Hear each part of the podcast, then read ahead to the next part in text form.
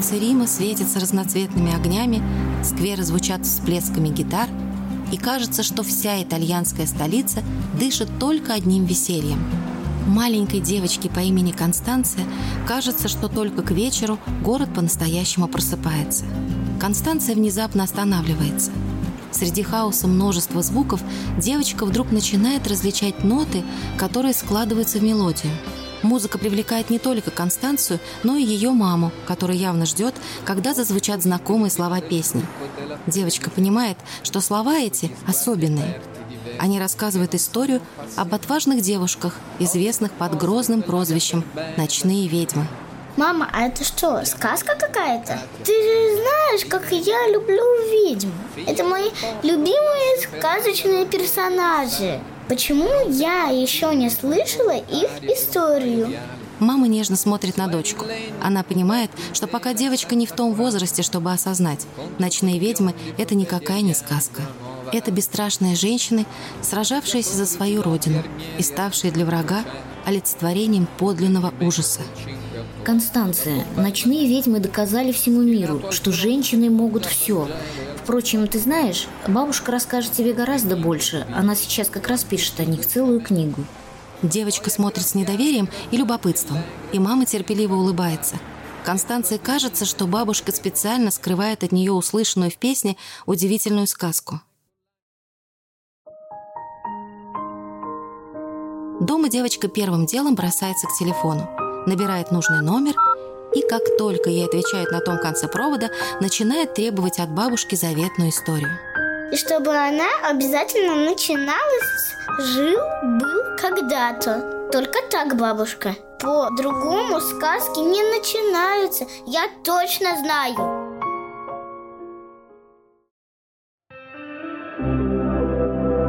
В нескольких кварталах от Констанции бабушка уже два месяца не могла найти ответ на один единственный вопрос – с каких слов начнется ее будущая книга, посвященная ночным ведьмам. После неожиданного звонка внучки она вдруг осознала, только самые великие истории рождают волшебные сказки. И пусть девочка, которая словно не дышала в телефон, боясь пропустить первые слова рассказа, принимала ночных ведьм за вымышленных персонажей, ее бабушка со всей ясностью поняла, какие слова начнут книгу про героических русских девушек. Ну тогда слушай, Констанция и слушай внимательно. Жил-был когда-то... Именно так родилась идея о книге у итальянской журналистки, телеведущей и писательницы Ританны Армени. Книга была издана в Италии в 2018 году, и автор назвала ее «Женщина может все». Когда Ританна работала в архивах Москвы для другой своей книги, она познакомилась с Ириной Рокобольской, последней из остававшихся в живых легендарных ночных ведьм.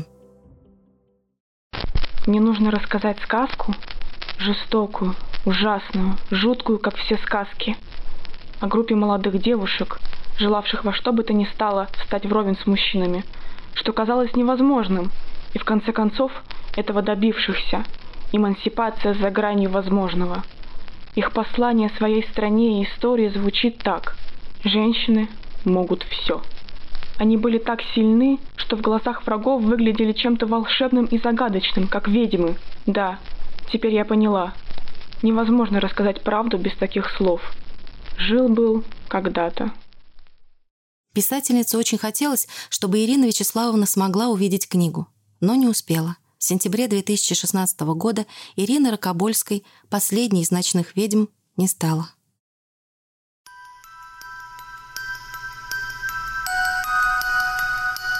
Ночные ведьмы. Легендарный 46-й гвардейский ночной бомбардировочный авиационный полк. Женский полк, называемый солдатами Дунькин полк, по имени командира Евдокии Бершанской. Полк, наводивший ужас на противника. Легенда советской авиации. 8 октября 1941 года. Битва за Москву в самом разгаре – Советские войска отходят на Можайскую линию обороны. В кабинете Наркома обороны СССР, должность которого в то непростое время занимал грозный Сталин, творится настоящий хаос. Здесь на свет появляются стратегические и тактические планы советского военного руководства. И здесь же, боясь втиснуться в разговор, стоит девушка, Ей 28 лет, и она – одна из первых женщин-летчиков, которая была удостоена звания Героя Советского Союза. «Ну что, Марина Михайловна?» Сталин отрывает взгляд от хаотично раскиданных по столу бумаг и, прищурившись, смотрит на девушку.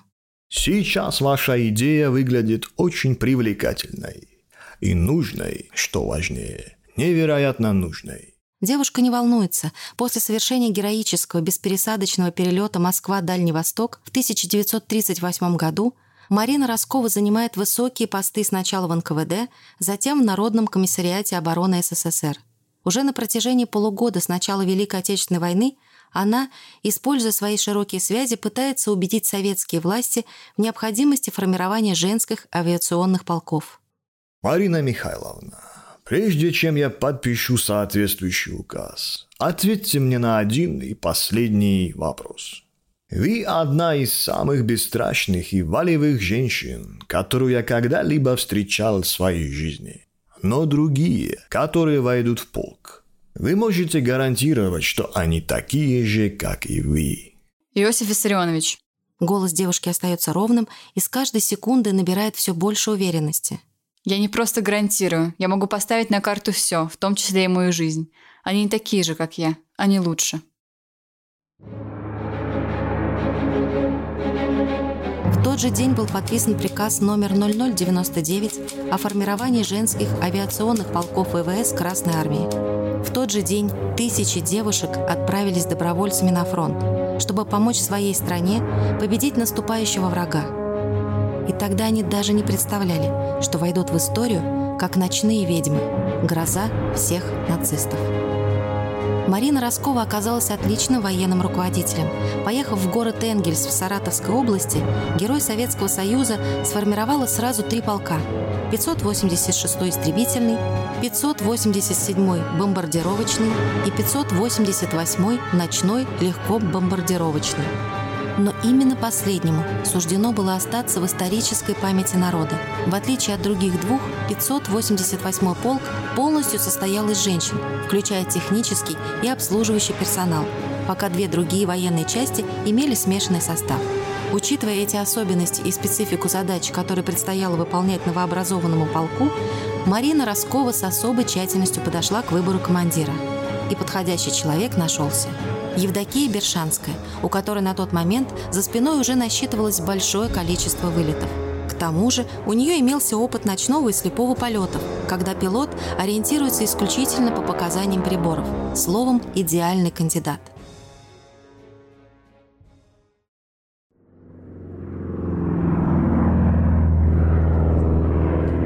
Аэродром под городом Энгельс – Самолеты беспрестанно взмывают вверх и также неустанно встречают взлетно-посадочную полосу. Девушки не только пилотируют, но и обслуживают самолеты.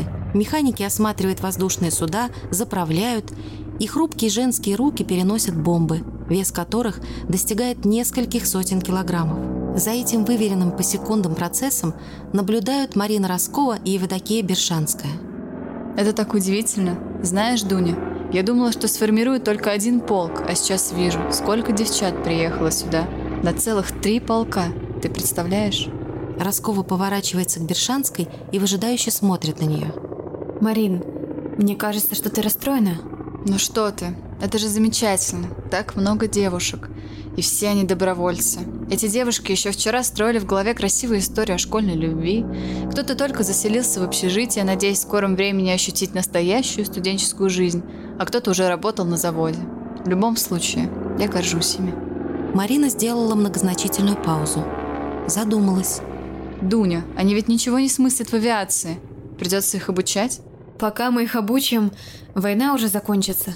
Не переживай, дорогая, еще навоюемся. Кстати, ты уж прости, но ты, по-моему, идеальный командир этого ночного бомбардировочного полка. И я всерьез намереваюсь назначить тебя. Возьмешься? Евдокию Бершанскую не пришлось уговаривать, она сразу же согласилась.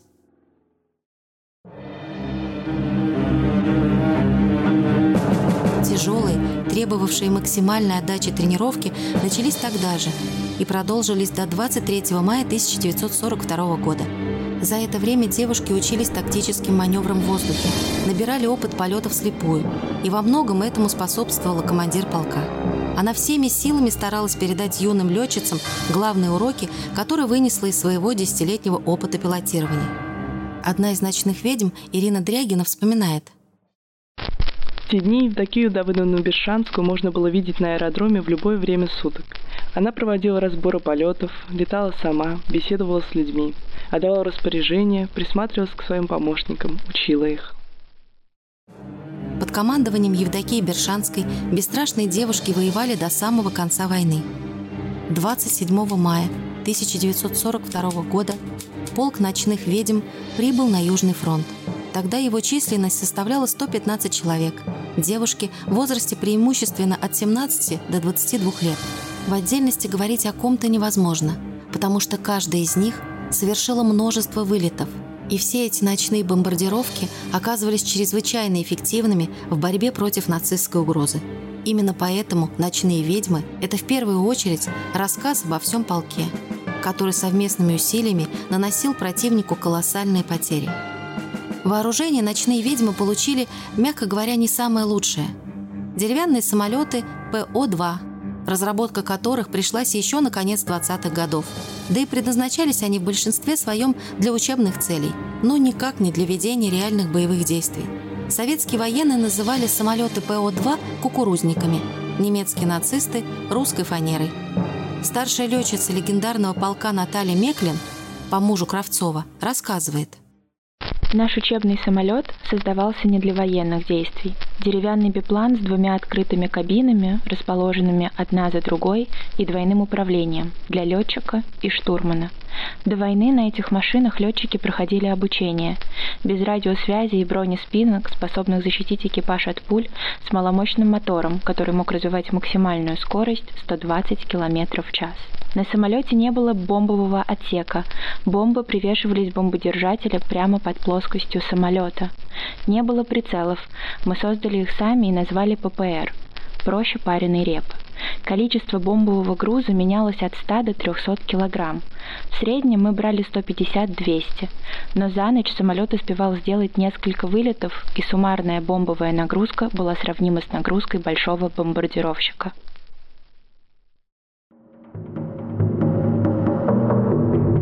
Беззащитные самолеты ПО-2, которые можно было сбить обыкновенным стрелковым оружием, во многом определили появление ночных ведьм. Из-за хрупкости летательных аппаратов было принято решение совершать все вылеты под покровом ночи. Летом количество бомбардировок доходило до 5-6, зимой, когда ночи становились длиннее, до 10 и иногда даже до 15. Девушки не упускали ни одну возможность сделать еще один вылет – и всегда с риском для собственной жизни применяли любые способы нанести врагу максимально большие потери. В частности, ночные ведьмы отказывались от парашютов и вместо них загружали на борт русской фанеры дополнительные 20 килограммов бомб. Но это все несколько позже.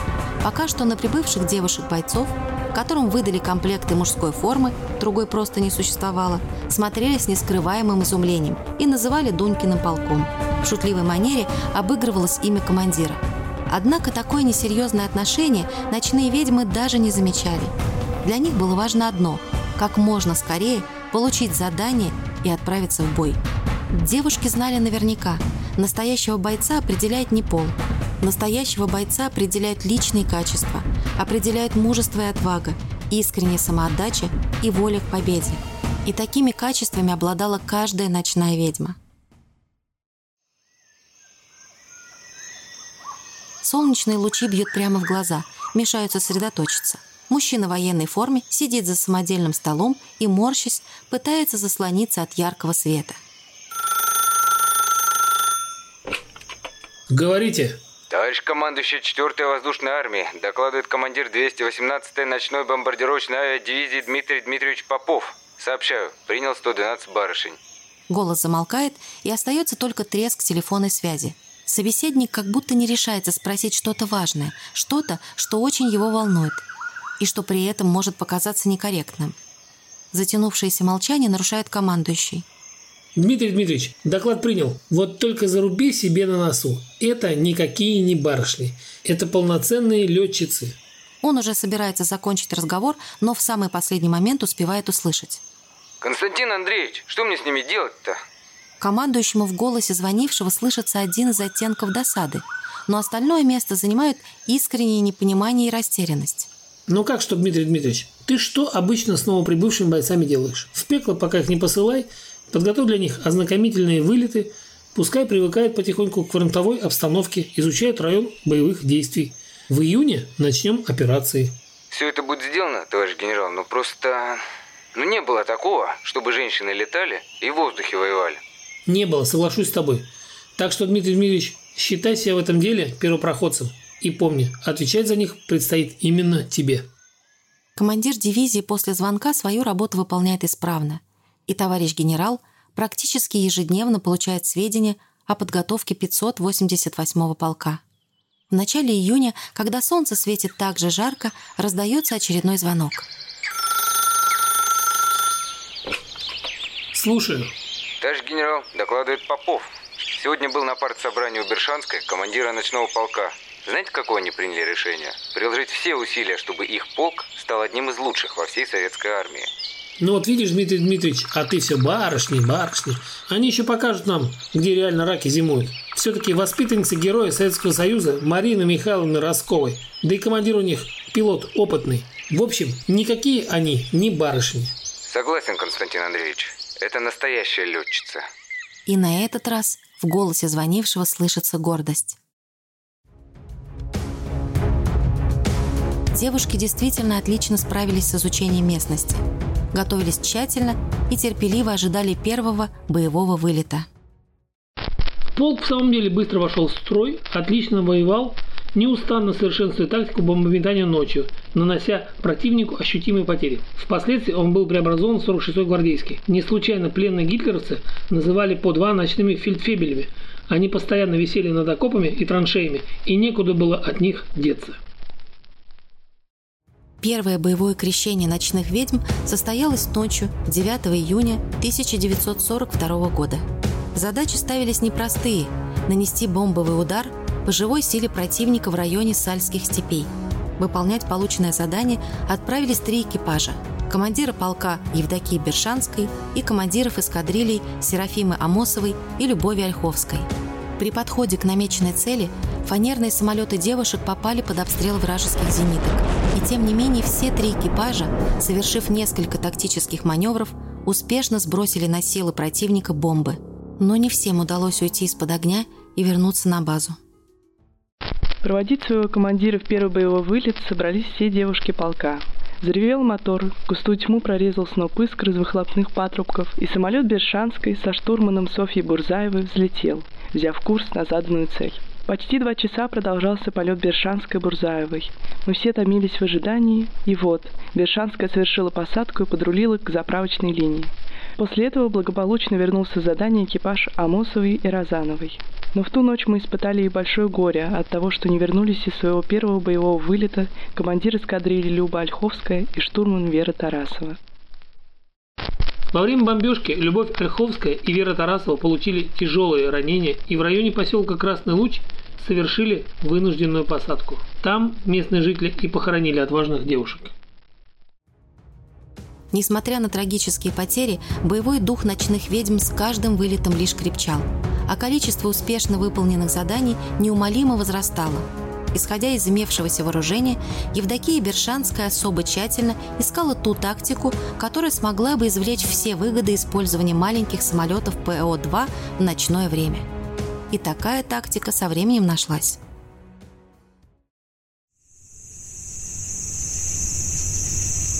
Ночь обступает взлетно-посадочную полосу со всех сторон. Крошечные самолеты уже почти готовы к вылету. Девушки-механики проводят заключительные проверки. Другие несут и загружают дополнительные 20 килограммов бомб.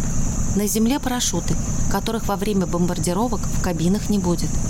Чуть поодаль Евдокия объясняет готовящимся к вылету экипажам тактику нападения на вражеские цели. Так, девочки, слушайте и запоминайте. Как только взлетите, набирайте минимально возможную высоту. Тогда немецкие радары не обнаружат вас, и вы сможете подобраться к цели без предварительного сигнала тревоги. Затем... Да, Кравцова. Вопрос? Товарищ командир, они же после первых бомб сразу включат прожектор, будут выискивать нас в небе. Внезапный вопрос не застает Бершанскую врасплох. Напротив, у нее имеется подготовленный ответ.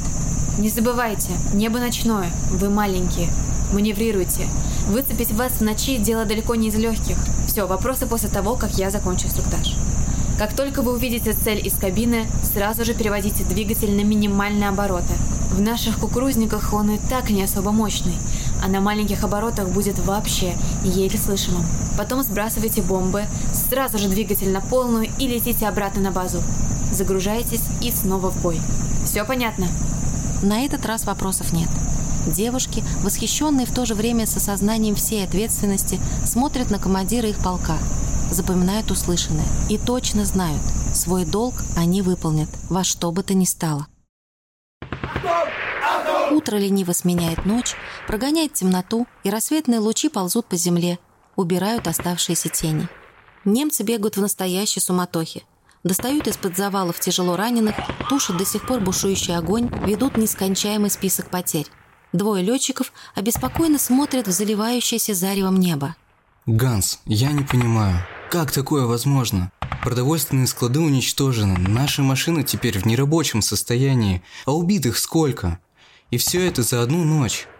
Я просто не представляю, как русские это сделали. Мы же даже ничего не слышали. Прожекторы оказались бесполезны, а зенитки полили вслепую, никого не сбив. Что за черт? Ходит слух, что это были женщины. Женщины? Не верю. Командование говорят, пока все держит в секрете, чтобы не вредить нашему духу. Но если это так, по правде говоря, кое-что мы слышали. Тихий шелест в ночи. Как будто... Метлы. Ведьмины метлы. И двое вражеских летчиков даже не догадывались, что этот звук, звук почти планирующего самолета, станет для них на все годы войны страшнее любой тревоги или сирены.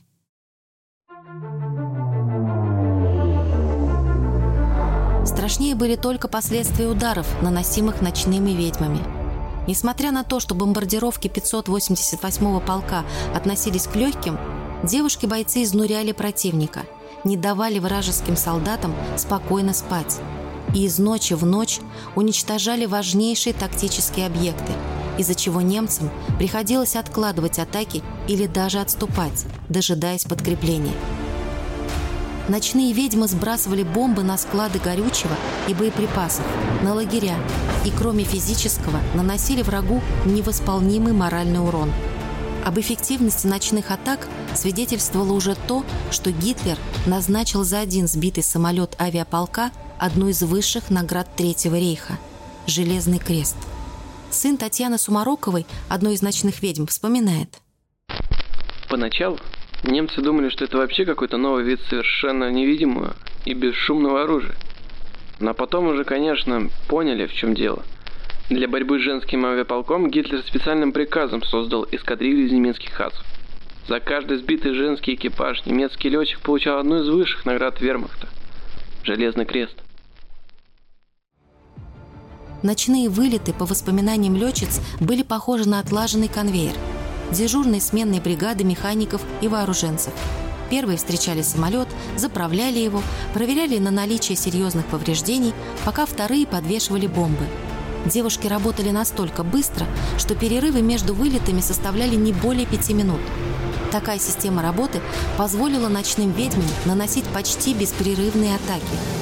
И уже через 4 месяца командир дивизии Дмитрий Попов еще в мае называвший весь 588-й полк барышнями, был убежден – эти девушки – лучшие бойцы во всем военном соединении. Их самоотверженная деятельность, конечно же, отмечалась и советским правительством. Штаб дивизии счел, что полк Бершанской самоотверженно воевал в тяжелый период отступления. Девушки стойко переносили все невзгоды и лишения, не боялись на своих невооруженных самолетах летать ночью и даже днем, подвергаясь опасности нападения вражеских истребителей. Выполняли необходимую фронту боевую работу, поэтому достойны правительственных наград. Неустанно воюя на Южном фронте, ночные ведьмы продвигались вглубь, оттесняя немцев – и уже скоро 588-й полк оказался на Кавказе, в районе Чечено-Ингушской АССР. Кавказ встретил девушек суровыми испытаниями. Воевать здесь было чрезвычайно трудно в силу географических причин. Старшая летчица ночного авиаполка Раиса Аронова делится воспоминаниями. Кавказ. Воображение воскрешало в памяти картины, песни, стихи, воспевавшие красоту этого края. Но я не помнила, чтобы в них говорилось о том, как изменчива и коварна кавказская погода, как сложно и опасно летать над горами ночью, как трудно отыскать свой аэродром, когда его внезапно закрыло облаками или туманом. Все это приходилось познавать на практике, на собственном, порой горьком опыте.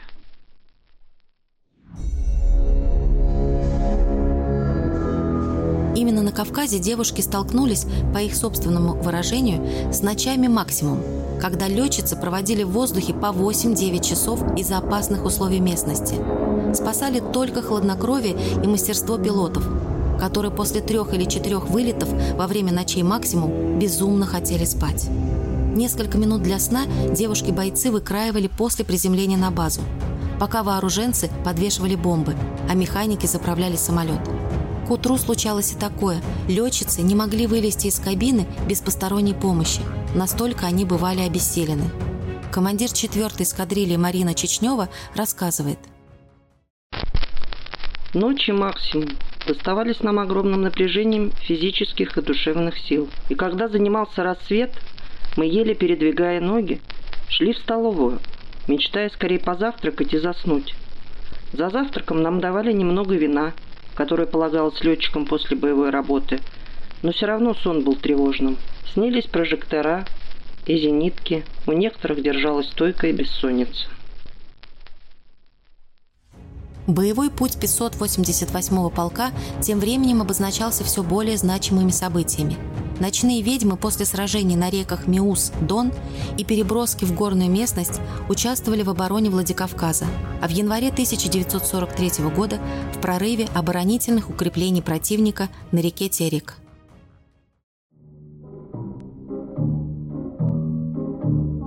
Проявленный героизм и самоотверженность девушек не остались незамеченными – 8 февраля 1943 года отдельным приказом Народного комиссариата обороны СССР полк ночных ведьм получил почетное звание гвардейский и был преобразован в 46-й ночной бомбардировочный авиационный полк. Так бесстрашные девушки стали привилегированной и в каком-то смысле элитной воинской частью.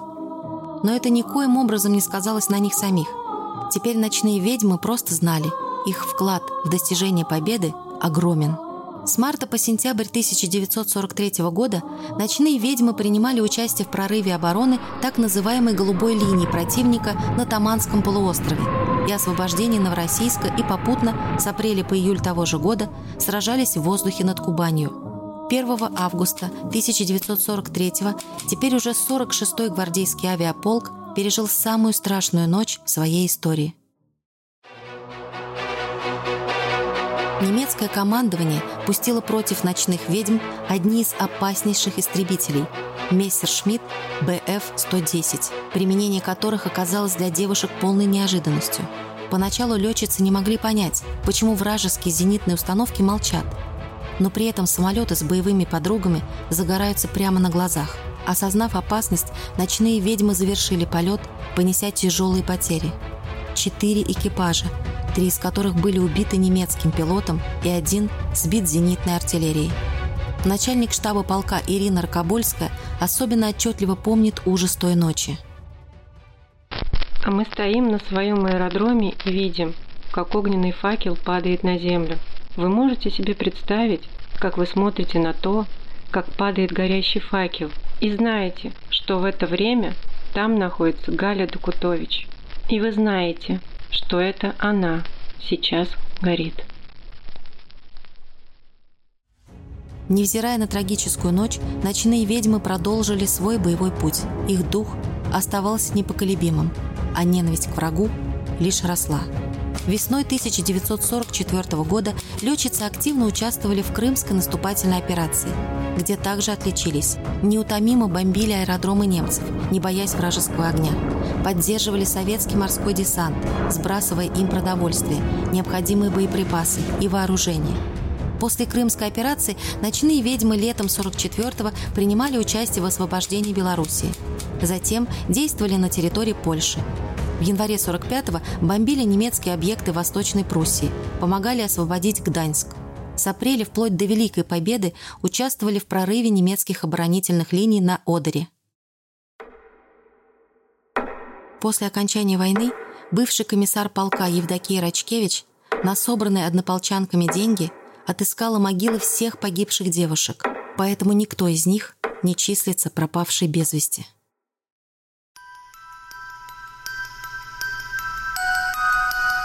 Охватить все подвиги и весь вклад ночных ведьм в победу невероятно трудно.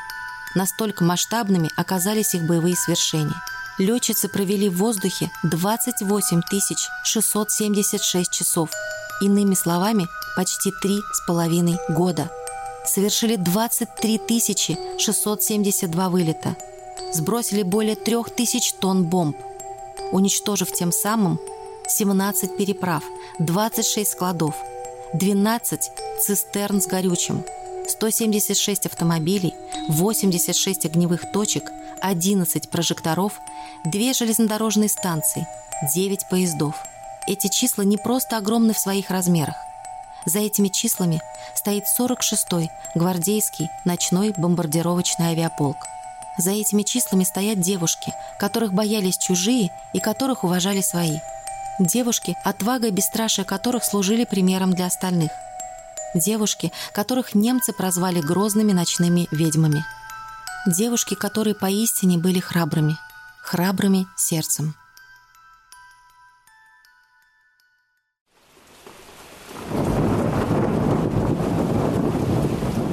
За окном льет дождь, колотит по взлетно-посадочной полосе, стучится в кабины пустых самолетов. Евдокия Бершанская, устало сев за рабочий стол, взглядом спотыкается о список правил, которые написали ее летчицы. Улыбается. «Гордись. Ты женщина. Смотри на мужчин свысока. Не стригись. Храни женственность. Да уж, мы точно выполняем все пункты». Евдокия отодвигает перечень правил в сторону и расписывает вылеты на следующую ночь. «В эту точно не полетим. Нелетная погода. Наши кукурузники так от любого дуновения в сторону уходят.